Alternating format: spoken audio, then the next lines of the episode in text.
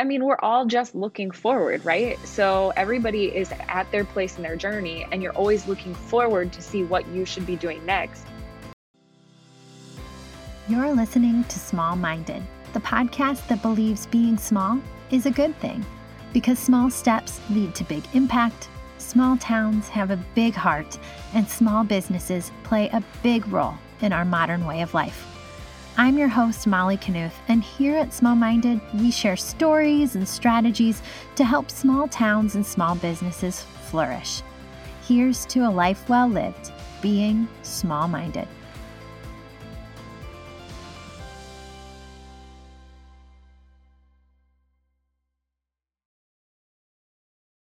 Hi, friend. Welcome to another episode of Small Minded. This week, we are welcoming my friend Lindsay Trotter, who is the owner of Chilled Freezer Meals in Center Point, Iowa. Now, the reason I brought Lindsay on is not because her frozen meals are so good, because they are. You need to go get those breakfast burritos. But also because she is so smart. I've followed Lindsay for a while now, and not only do I love her foods and the convenience factor that it provides for my family, especially in busy seasons like this fall, but because she is so strategic and she trusts her gut while also educating and informing herself as her business grows and evolves.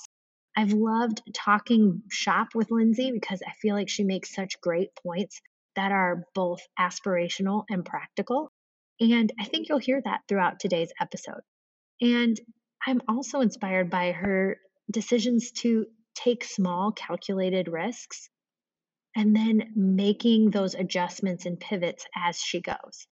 Lindsay is just so much fun to chat with. She is an Enneagram 3. She's a former teacher. She's a mom of young kids, and she is just kicking ass right now with chilled freezer meals. So, without any more banter from me, I am going to turn it over to my friend Lindsay from Chilled Freezer Meals in Center Point, Iowa.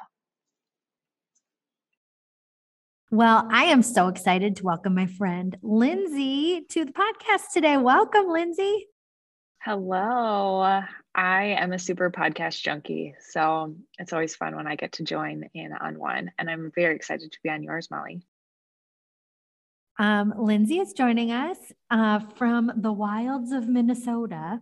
She's usually from Iowa, but this week she's a Minnesotan by vacation. Yes, I am. I'm sitting in this room that is a very interesting room. It's it's at a resort, and the king bed looks like you should be able to climb two ladders and go up onto a bunk bed, but it's not. It's like a canopy. But I get to look out these two giant windows that show this huge Minnesotan lake, and it is beautiful. So it's a great place to record a podcast today. Yeah, I thank you for taking the time to do this. But I wanted to bring you on because I love your story, first of all. And I think that you have such a gift for like strategy and planning and implementation. And I think you're going to be so great for our listeners at Small Minded today. So thank you. Yeah, I mean, maybe I shouldn't give it up that I don't always have a strategy because and I don't feel like I have strategy often. With that, that'll just ruin this episode, right? If I just say I don't have one. well, you could have fooled me because I'm always like, when I hear you talk and when I like meet you, you're always like, well, this is where our best sellers are. This is how much we've gained in this month. This is how many orders we have going here. And I'm always like, wow. yeah, this is actually this is really funny because I had a conversation the other day with um, a new business owner, and I was telling my husband about the conversation afterward. And I said, I was telling her about how to set her pricing and where her profit margins should be. And as I was saying all of this to her, I was thinking in my head, I know this stuff. I can explain this to somebody else. I understand it and can teach it. What? How? How did I get to this place? Ah, because you're crazy. Awesome. well, let's back up. We'll get into profit margins and planning and pricing in a little bit. But why don't you back us up to the beginning? Tell us who you are and what you do and how you got to chilled freezer meals. Yes. So I own this little freezer meals company, and we are based in Center Point, Iowa. I have been in business for a little bit over three years. We started in April of 2018. And when I started, it was very small. Um, I had started making freezer meals for my own family, and my friends became interested in it, and it kind of grew from there. So we originally started the business working in a coffee shop when they were closed. And then from there, I moved into my own kitchen space uh, that was in a strip mall. And we quickly outgrew that space. And in April of this year, we moved into our own commercial kitchen space um, that we now own. So that has been a wild ride, um, but very exciting. So we deliver to a 60 mile radius of Center Point, and we have pickup locations in seven cities throughout Eastern Iowa, and we also ship across the United States. So there's lots of moving parts to Chilled. Um, I can attest to uh, my favorites. Like if you are a listener and you haven't tried Chilled yet, you got to head over to her website right now. Like I will give you permission to pause the podcast and go shopping at Chilled but you got to try the breakfast burritos. Those are a hit in my house. I don't know how many packages we bought last month, but they didn't last more than a day. And I'm like, you guys, but breakfast burritos are awesome. Anything that you make with shrimp in it, I love. Um, and there's a whole bunch of other stuff too. But yes, go try Lindsay's chilled freezer meals right now. um, okay. So when you said you started doing freezer meals, it was mostly with friends and family and then it just kind of blossomed into a business. So did you always know that you wanted to go into business for yourself and that you were really good at cooking or how did that kind of present itself? I could honestly answer no to both of those questions. So I you know, I think my parents would say that I had the entrepreneur blood in me when I was young.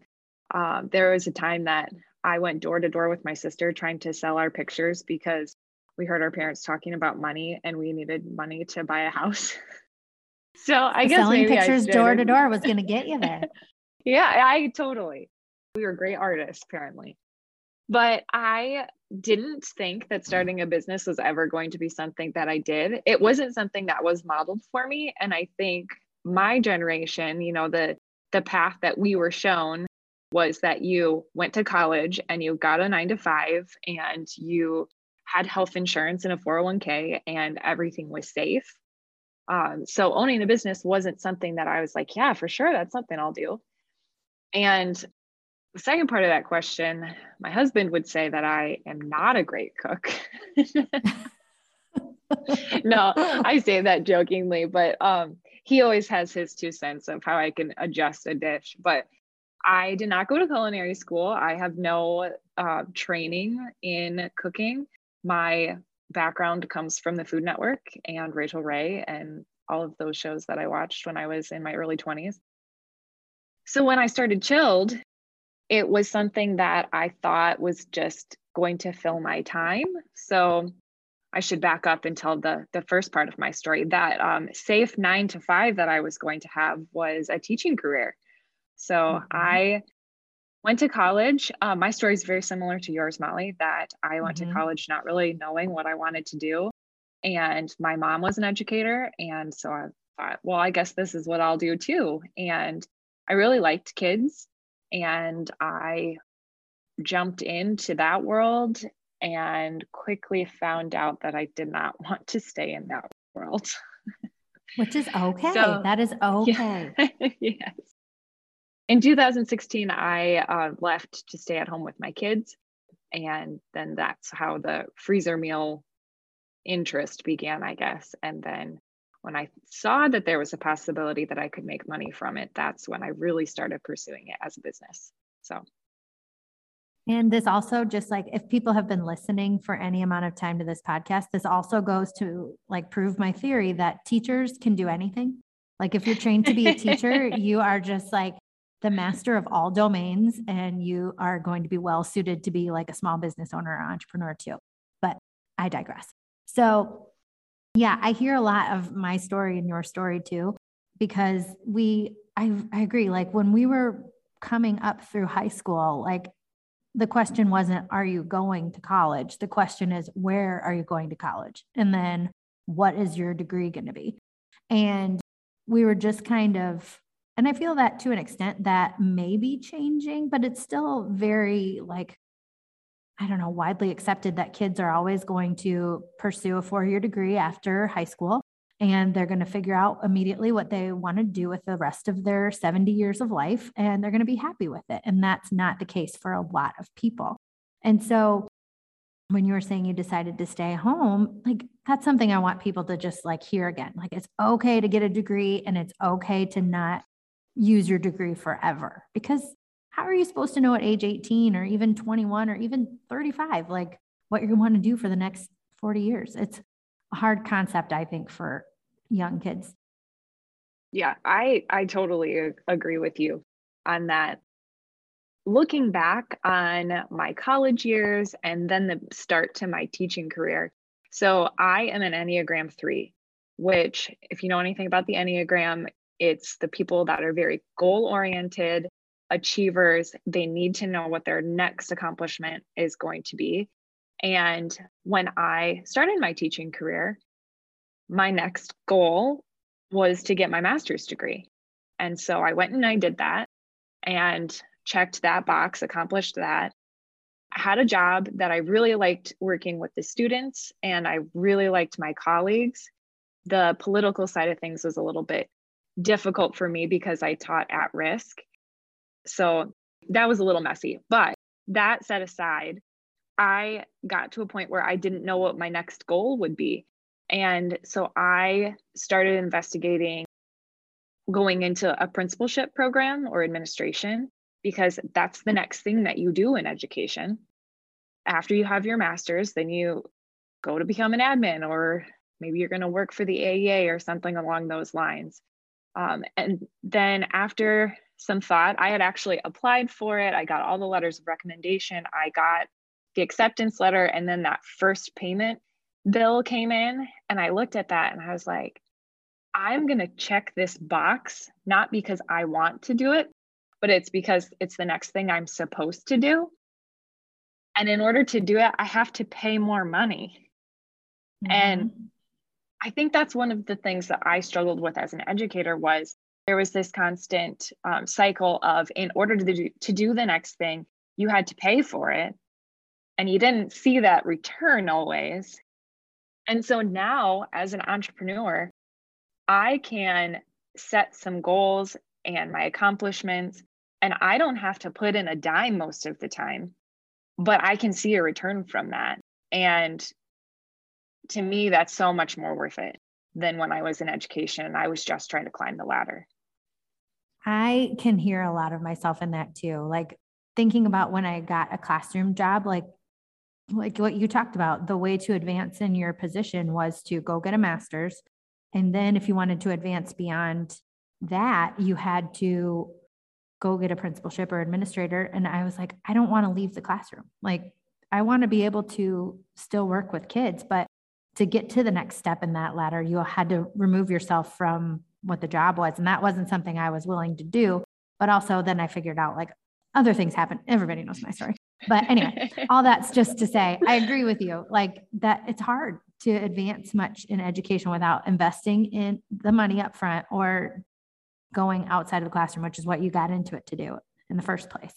But I think that it's important to be able to share that because, like we've talked about, everybody's journey is different and it doesn't always equal the fact that you need to have a degree or use a degree that you already acquired. Like entrepreneurship is a great option. And you can, especially for an Enneagram 3 or someone who is goal oriented and self motivating, like you can set the goals for yourself. You can make small changes and you can pursue the next step as you see it unfolding, not determined by someone else or another structure entity. Yeah, that's a whole nother piece to this conversation is that nobody's telling me what to do. And that was hard for me in education, having people tell me how I was supposed to best serve my students because they needed to fit in this box. But that's another story for another day. yeah, maybe we should.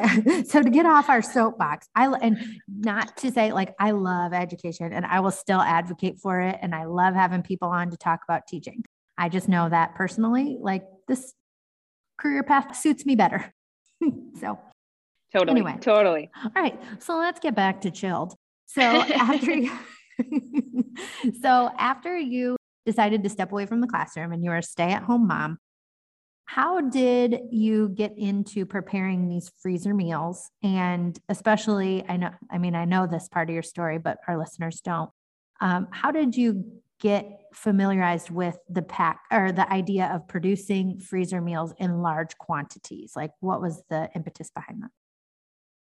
So, I think that this applies really to any type of business that someone's growing. You start small and then very slowly it grows. So, for example, we just finished prepping meals for RAGBRAI, and I had a lot of extra people in the kitchen, and all of them were blown away by the scale that we work on. So, we typically prep meals in like 30 or 40 batches, is how we say it. So, that means that we're going to produce 30 small family sized meals at once. And we have a spreadsheet that we use that tells us all of our math. This is this is actually a product that you guys can buy on my website if you're interested at all in doing this yourself. It does all the math for you. And developing that was kind of the cornerstone of my business. But we didn't always work in this 30 and 40 batch. So I started and the batches were usually in five or 10. So once you get really good at that, then you get it a little bit bigger and then once you're really good at that step, then you get a little bit bigger and it just kind of goes from there. So I'm kind of at the place right now where I'm training my staff in being able to do that. And that has been a learning experience for me because I keep so much of it in my brain. mm-hmm.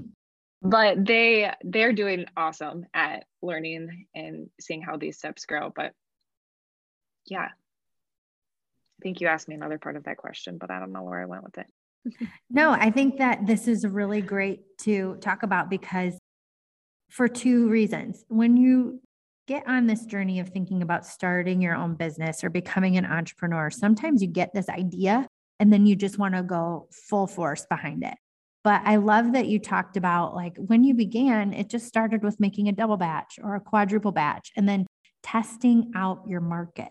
So figuring out what you can do and then figuring out what will sell are two different things. And I hear a lot of that in what you just said about like starting small and growing from there. So, was there something that you started small that like way exceeded your expectations? And then on the converse, was there something that you started and you were like, whoa, that didn't go as planned? Um, breakfast burritos. Yes, those, those are so small good. and exploded. Um, no, we definitely have a handful of recipes that I didn't necessarily expect were going to become this amazing product that we have, but really have grown since we started. When I first started the business and I was cooking in that coffee shop's kitchen, I was technically only going to use it on Sundays. And in my planning, I was only going to do it one Sunday a month.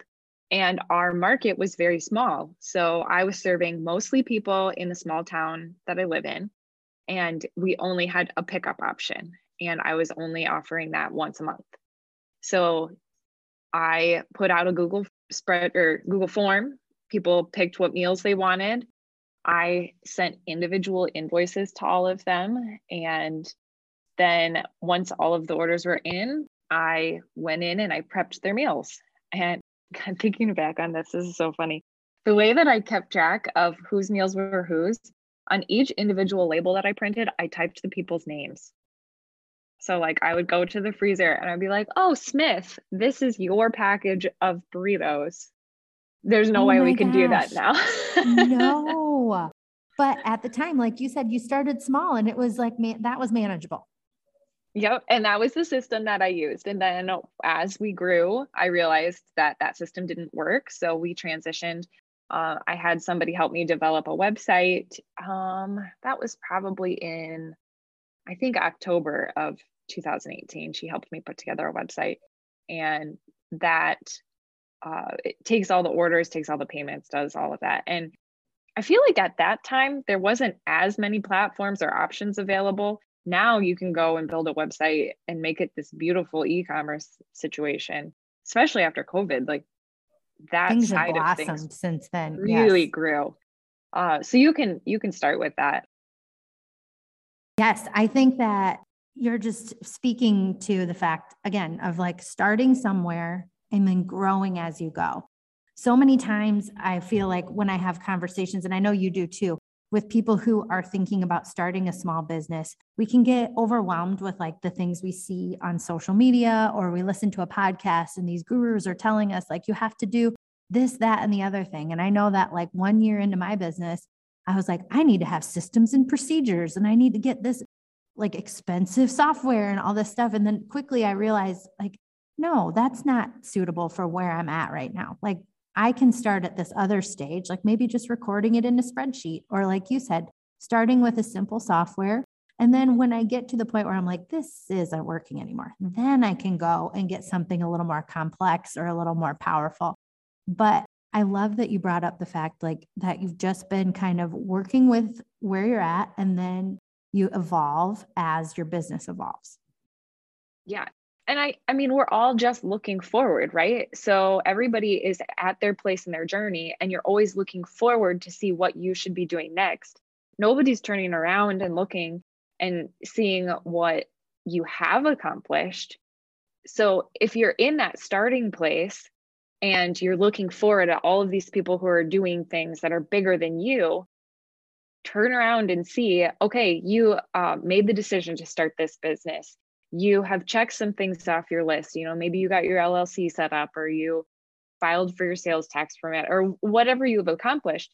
You know, there's little steps along the way that once you get past them, they seem like they're insignificant, but really somebody who's looking at you sees them as these huge steps that they can't wait to take on themselves.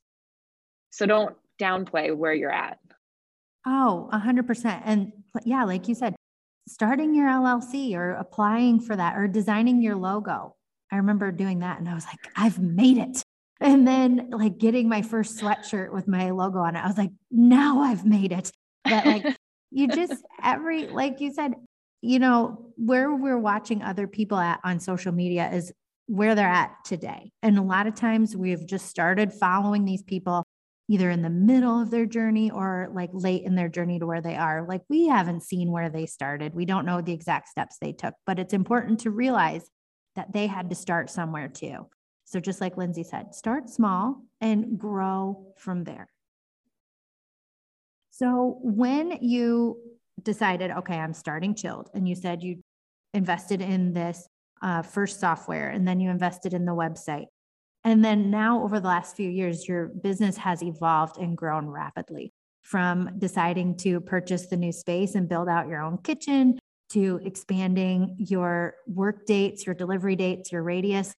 How do you know when it's time to take a strategic risk and grow your business? Is there something that you do personally to assess that, or is it like a feeling or what? I am definitely one who goes on gut instinct. And for talking to like a business consultant, that may not be the path. I actually met with a business consultant when I first started. I was probably maybe six months in. Actually, I think it was about the time that we were considering building out our first kitchen. And my husband is very down to earth. He needs to see the numbers, he wants everything to be black and white, and he is not pretty much, he's not a risk taker. And so he had an acquaintance that has been in the business world for a long time. He's grown and sold several businesses, and now he works as a business consultant. And he was great. He met with me for free, which I was very grateful for. But he laid out so many things that I was like, I don't know what you're talking about. I don't have a business degree or an economics degree or anything along those lines.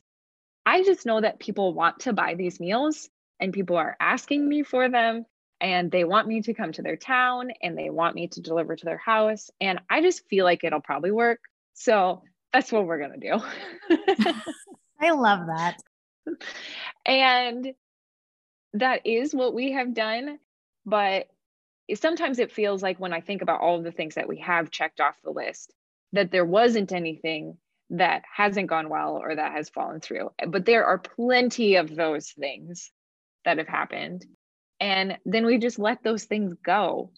So when you're working on your business and you try something and it doesn't work, then you stop doing it. And mm-hmm. I think that uh, another thing that I have learned um, there are several risks that we have taken that have required capital, right? Have required us to put money into it. The risks that I'm talking about, where you just like do it and if it doesn't work, you stop doing it, are the low pressure ones where you're not throwing a ton of money at it. So we didn't build out a kitchen when we first started this business because I didn't know if it was going to work. That's why we started in the coffee shop.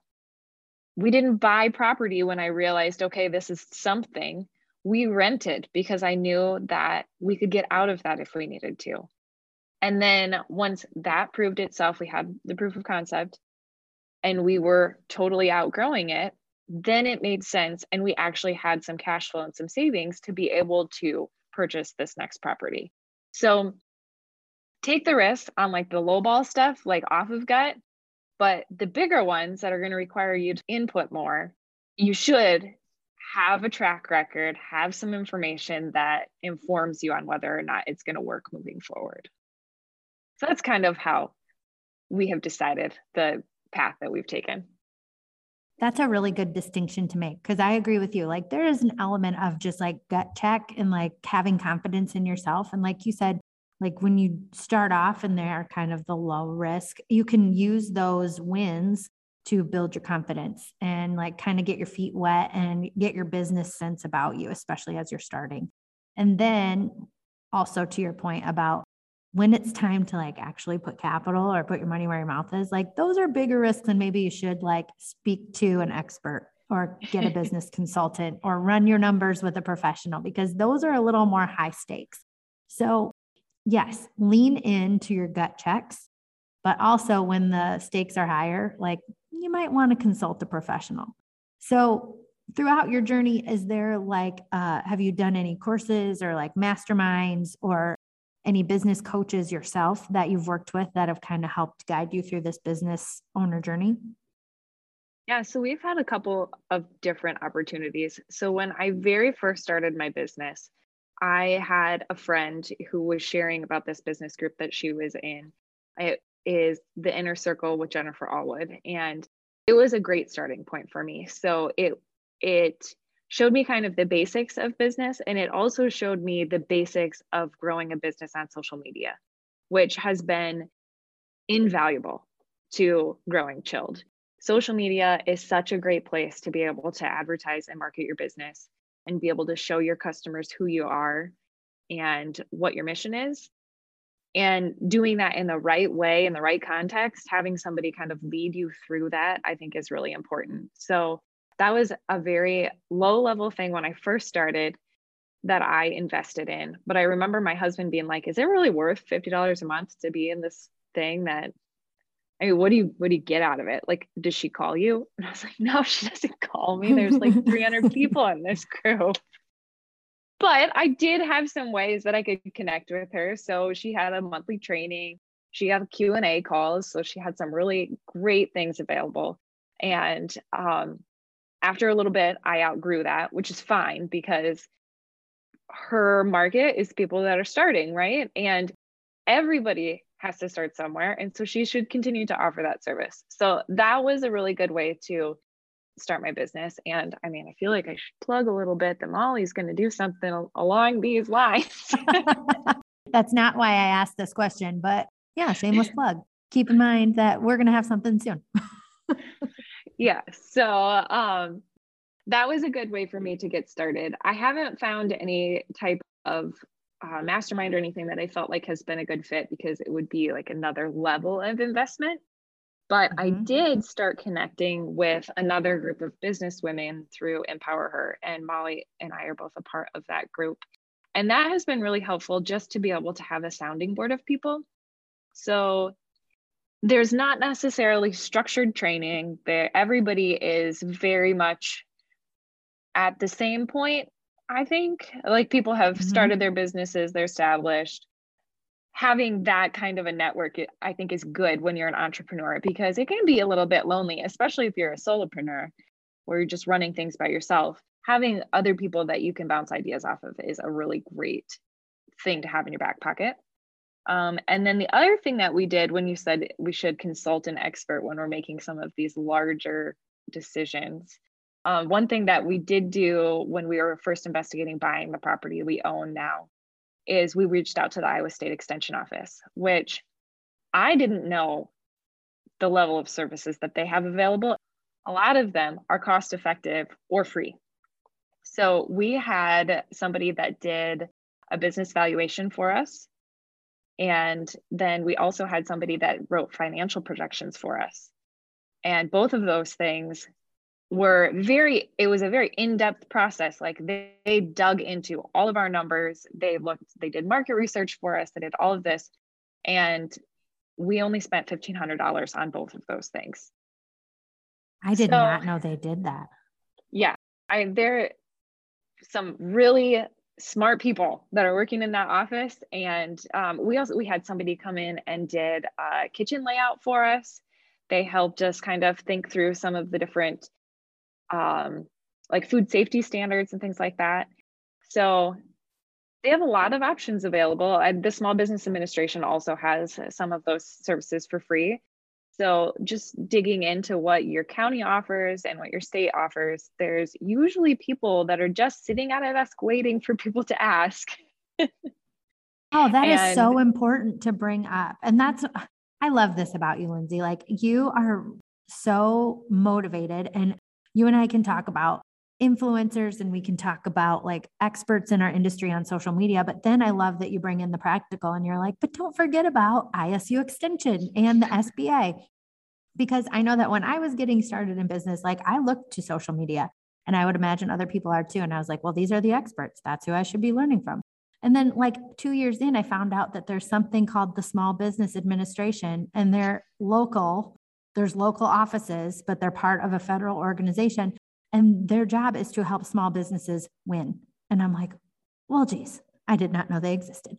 But I love that you bring that practical side too, that you don't have to look on social media on a national level. You can look in your county and you can get some really cost effective help there too.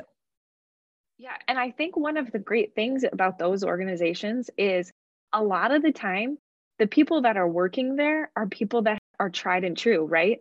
They have built businesses, they have walked this journey, they have had these same challenges, and then they can help you through those.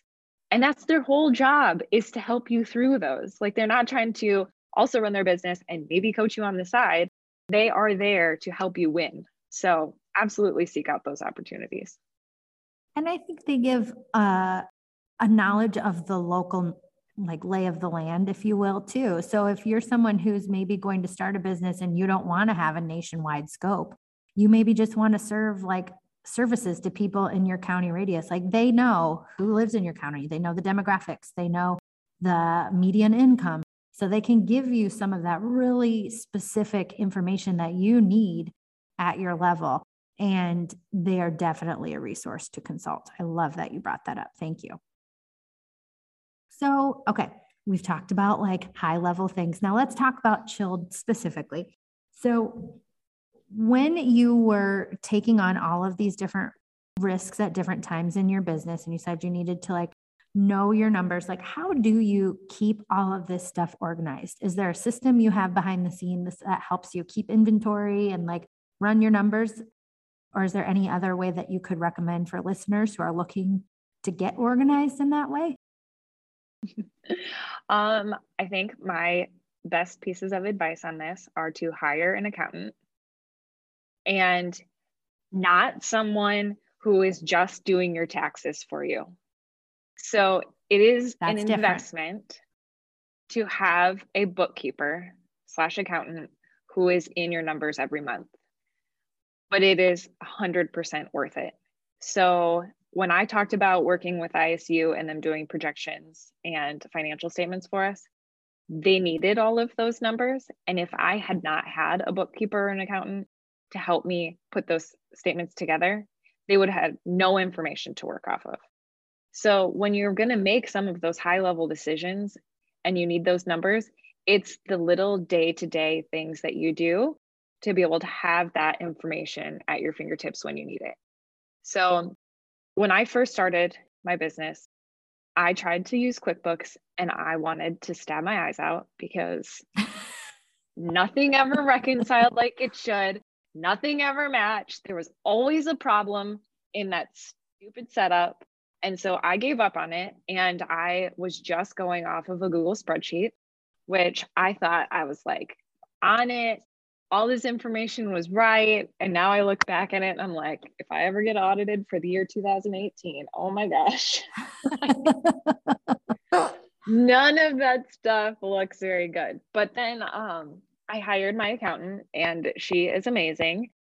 I would recommend looking outside of what you typically think of as an accountant. So prior to this, I had someone that was, I feel like their whole job was to run payroll and to do people's taxes. And those people are great services to have in our small towns.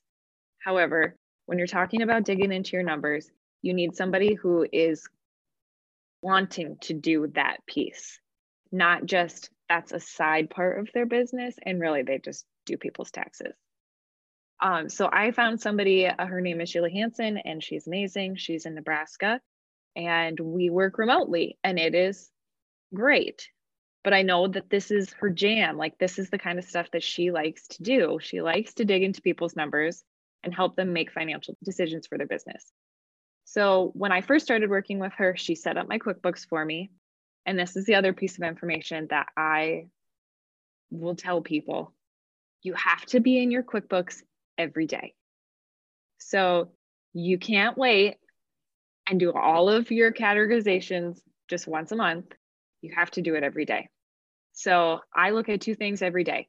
I categorize, which is usually only if it's more than five things, that's kind of strange. So it, it takes me five minutes to categorize and I look at my profit and loss statement every day. So then I can know if I need, I need to, to I'm writing a note right now, like go in and categorize my own QuickBooks. yeah. And I, I mean, some people might think this is a little bit over the top, but if I'm looking at my profit and loss statement every day, I will be able to make decisions about what we're selling and do I need to market something a little bit harder so then our sales are higher? do I need to look at my staffing? Am I paying too much for the wages that I'm paying my employees? Not that I'm paying them too much, but is their work not as if as efficient as it needs to be in order to um, kind of pay the bills? Is there a way you stay organized as far as like what day of the month that you're going to prep meals or what day you're delivering to certain areas? Like how do you keep all of that scheduling straight? It's really driven by our sales. I feel like this is going to go in like a different direction but that's okay. That's okay so our menu opens every month on the first and when it opens we have an influx of orders always I I would say probably between 40 and 50% of our sales come in on the first day of the month. And that's really helpful because then that tells us what we need to make moving forward. So we usually start and have kind of a stockpile ready before the first of the month.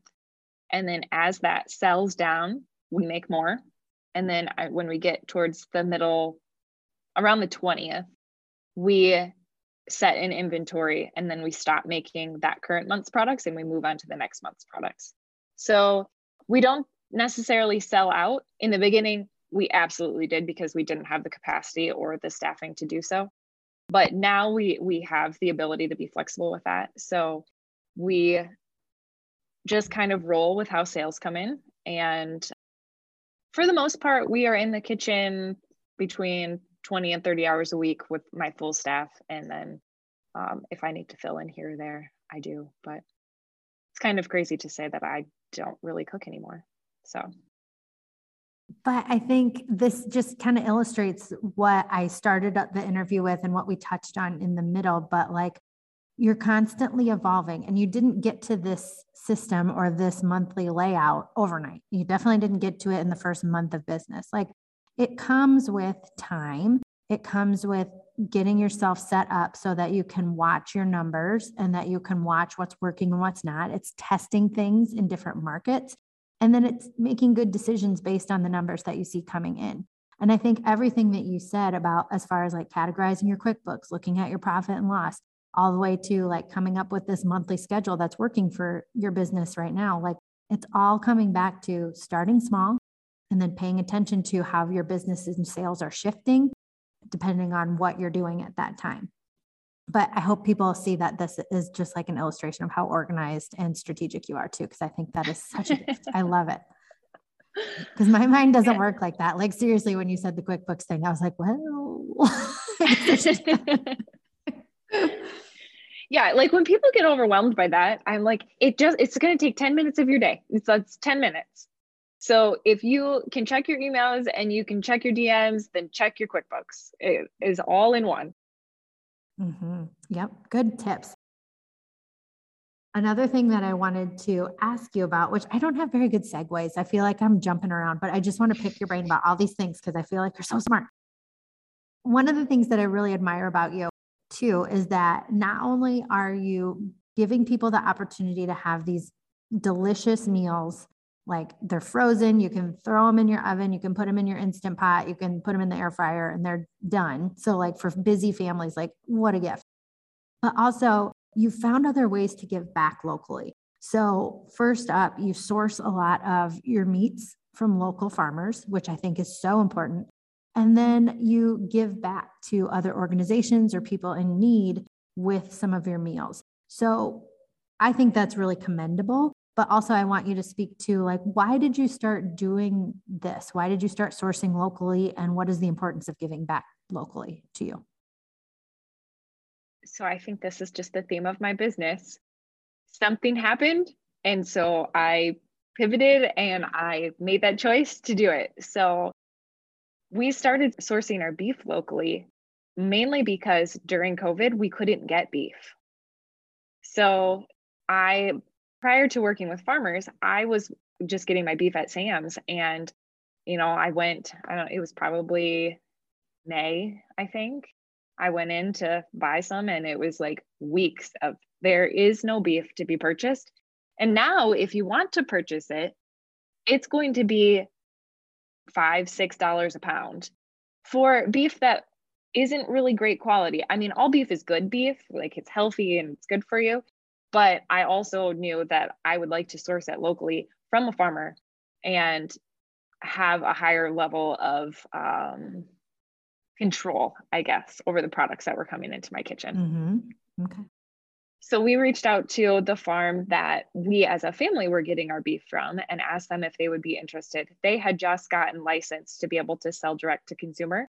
And so I could purchase their beef and sell it through my business. There's a lot of red tape there. So just if you're thinking of doing anything like this, you need to know that there's regulations. Mm-hmm. But I asked them if they would be interested, and we put together some pricing. And that is, we now have two local beef farmers that we source our beef from one um, that we use for our shipments, and then another that we use for our local orders. And both of them, I love that they're just very transparent with how they take care of their animals, how they run their farms, how they package their meats, their butchers that they use, all like all of those things. So um, that's how we ended up there. And then also with giving back. So you mentioned that there's been a couple of opportunities that I have had, but they've not necessarily been things that I have sought out. So mm-hmm. last year in August, um, in our area, we had a derecho come through. So that is a land hurricane and it really devastated a lot of the farming communities in our area as well as some of our major cities. And I had a friend reach out and there's all of these people in Cedar Rapids that didn't have power or water and so clearly didn't have access to food. And she reached out and we had power in Center Point and asked if we would be willing to make some hot meals. And I said, well, we haven't done it before, but I guess we'll figure it out. And that's what we did. for three days straight. We made a bunch of meals and delivered them. Oh my gosh, that was that was one of the I shouldn't say few times I've cried, but one of the times that was just very overwhelming for me and my business. We got to this school to deliver our meals, and I was like, yes, like we have 300 meals that we can hand out to people. And we pulled up to the school, and the line went. I, I it wrapped around the school. It probably went for like five blocks of all these cars, and I was like, we can't feed all of these people. And so we handed those meals out we got back in the car and we went and we kept making food. So after that, we also did some meals for farm families. We did freezer meals. So I worked with um, my friend Crystal Blinn, who helped us kind of navigate that system of connecting with farmers because they are notorious for not asking for help.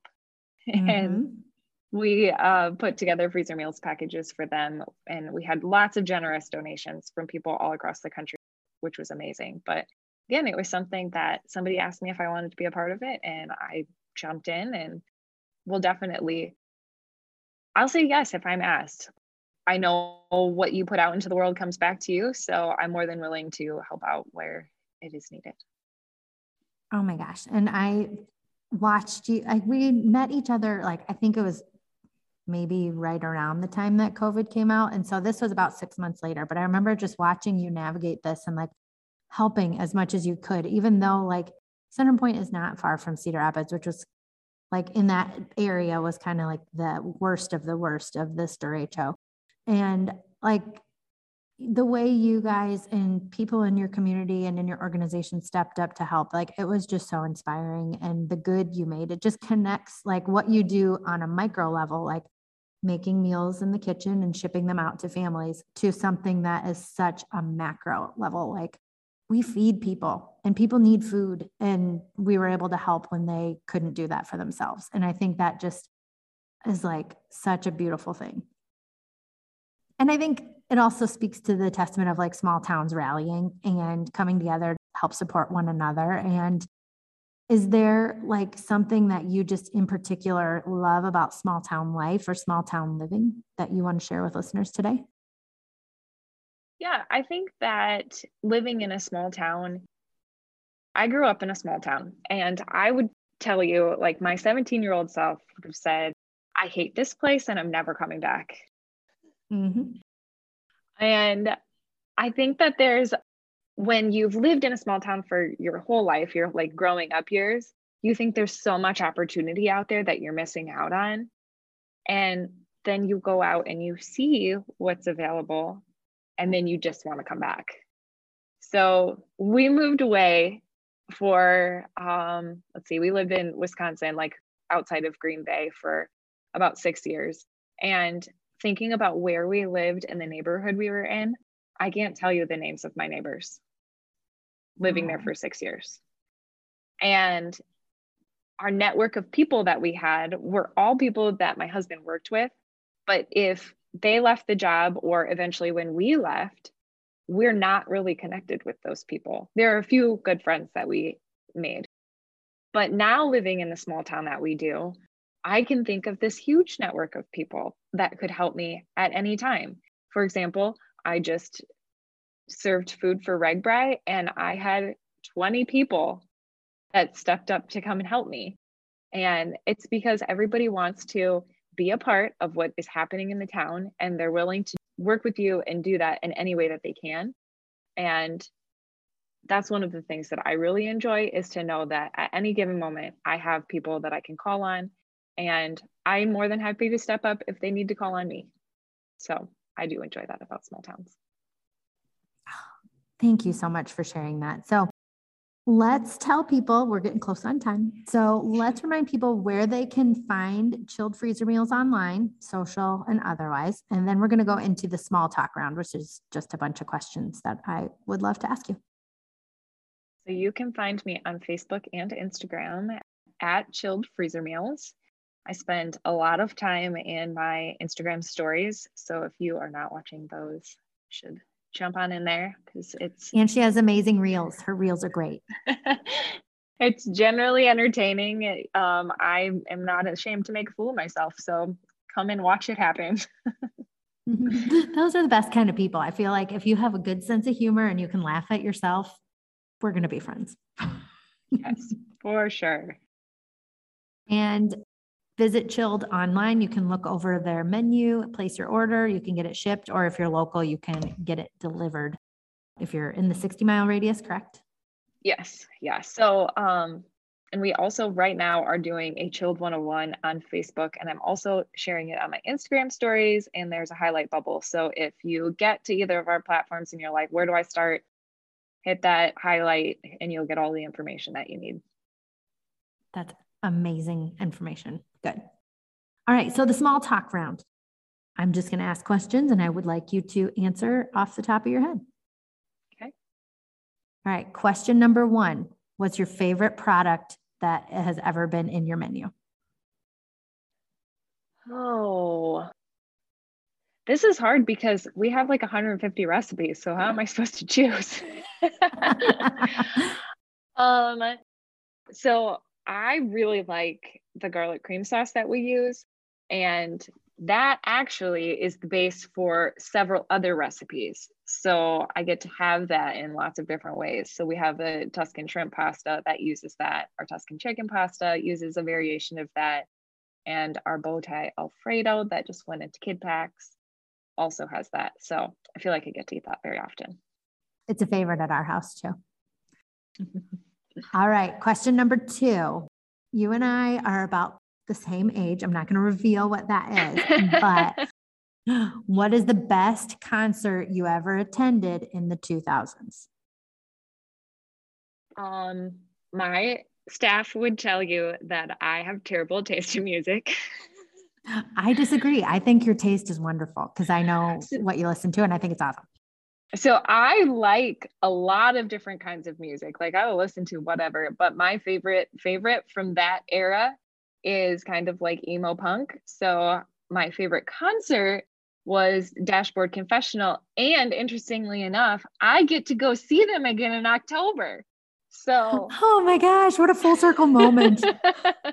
my husband bought me tickets and he's not very excited about going. And Abby, who works for me, and she's also like my best friend, um, she will not go either. She said she would rather slit her wrists. they're not, they're good. Like, what is their problem? she she says that that kind of music makes her want to jump off a cliff. She just can't do it. well, I'm happy for you anyway. So who are you going to take? My husband is going with me. He he is going to take one for the team, I guess. I love that. Um okay, next question. What podcast are you most likely to be found listening to? Well, Molly's, duh. But that was another shameless plug. Gosh. I feel like that's like a baited question, right? You go on somebody's podcast and you're supposed to say their podcast. No, I do actually really no, enjoy listening to. to Molly's podcast. Um, I went on a long stint that I was listening to all of these business podcasts and I would get like so deep and like reeled into them. And I think it was good when I was first starting my business, but I haven't been doing that so much anymore.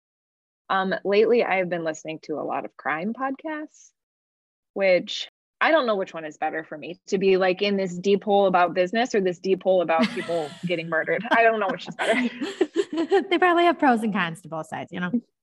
Yes. Um, but the two that have been really good is The Root of Evil uh, was an excellent listen. Very disturbing. Don't listen to it with your children around. And the other one that I really have enjoyed is Counterclock season three, which is a very interesting murder story. And it is still um, like in the courts, like it's still being hashed out. So yeah, it's a good one. Um, I can totally relate to going through seasons of podcast listening because yes, I too would listen to like all the business, like Jenna Kutcher, Amy Porterfield, like all of the gurus but then I kind of found myself going out of that. But I never got into the crime podcasts. So I'm more, you can find me listening to like the humorous, like pop culture ones instead, I guess. All right, couple more questions and then we will sign off. Question number four. We are getting to like quarter four of the year. What is a goal or a bucket list item that you have before the year ends? And this can be business or personal. Um, other than your dashboard confessional concert. you know, this is kind of crazy. Like for me as an Enneagram three, um, we've talked about this, Molly, how we're kind of in this season of like not knowing what the next thing is going to be. And I, that's kind of where I am at. Um, so I guess maybe my like goal slash bucket list for quarter four for my business is to identify what that next step looks like. And personally, I think just um, finding more of the balance between my business and my personal life. I do feel like I have done that this summer. June was a great month of knowing when to have my foot on the gas and when to not. And I feel like July and August, we're still kind of on that same path. Um, fall tends to be our busy season because people get back to school and they're like, oh crap, what do we mm-hmm. feed our families for dinner? So, yep. just to continue that balance through the time that's going to be probably a little insane is is the goal for for quarter four. I love that. All right, last one. What was your first job that you were paid for? I feel like I could say babysitting, but everybody says babysitting. So, my first job job, I was a lifeguard. And it was an excellent job to have as a 15 year old, 16 year old because I didn't have to go to work until noon. I got to sit outside and get a tan. And I I did have to put up with some bratty kids, but I guess it prepared me for my teaching career. So good, good practice. well, Lindsay, thank you so much for taking the time to be with us today. I think that you're like, like I said a million times in this episode, like the strategy you have and the organization. And I love seeing how you take risks, but you trust your gut at the same time. And like, I just hope that people listening can take at least one nugget of what you've shared today and apply it to their own business journey. And yeah, I just really appreciate you. So thank you. Yeah, thank you for having me. I mean, I don't like I don't know if I'm gonna be able to walk out of this room. You've said so many things. I think my head's gonna not fit through the door. Oh, but well, yeah, I mean, I just will just reiterate that Uh, you are starting somewhere and all of this evolution happens slowly. So don't listen to my story and think that I have it all figured out because it has taken a long time to get to the place that I'm at. So, and we're still evolving. Yep. Yep. So go follow her so you can watch what the next step is. yes. All right. Bye, Lindsay. Thank you. Hey there. Thank you so much for tuning in to another edition of the Small Minded Podcast, the place on the internet where we celebrate small towns, small businesses, and the people who love them. If you enjoyed this episode, we would be forever grateful to have a review of your experience over on iTunes, Spotify, our website, or wherever you tuned in today. And as always, we welcome you sharing this podcast with your friends and family on social. You can find us on Instagram and Facebook at Small Minded Podcast or at mollyknuthmedia.com slash podcast. Please go out, make today a good one, take a small step towards a bigger impact. Here's to a life well lived, being small minded.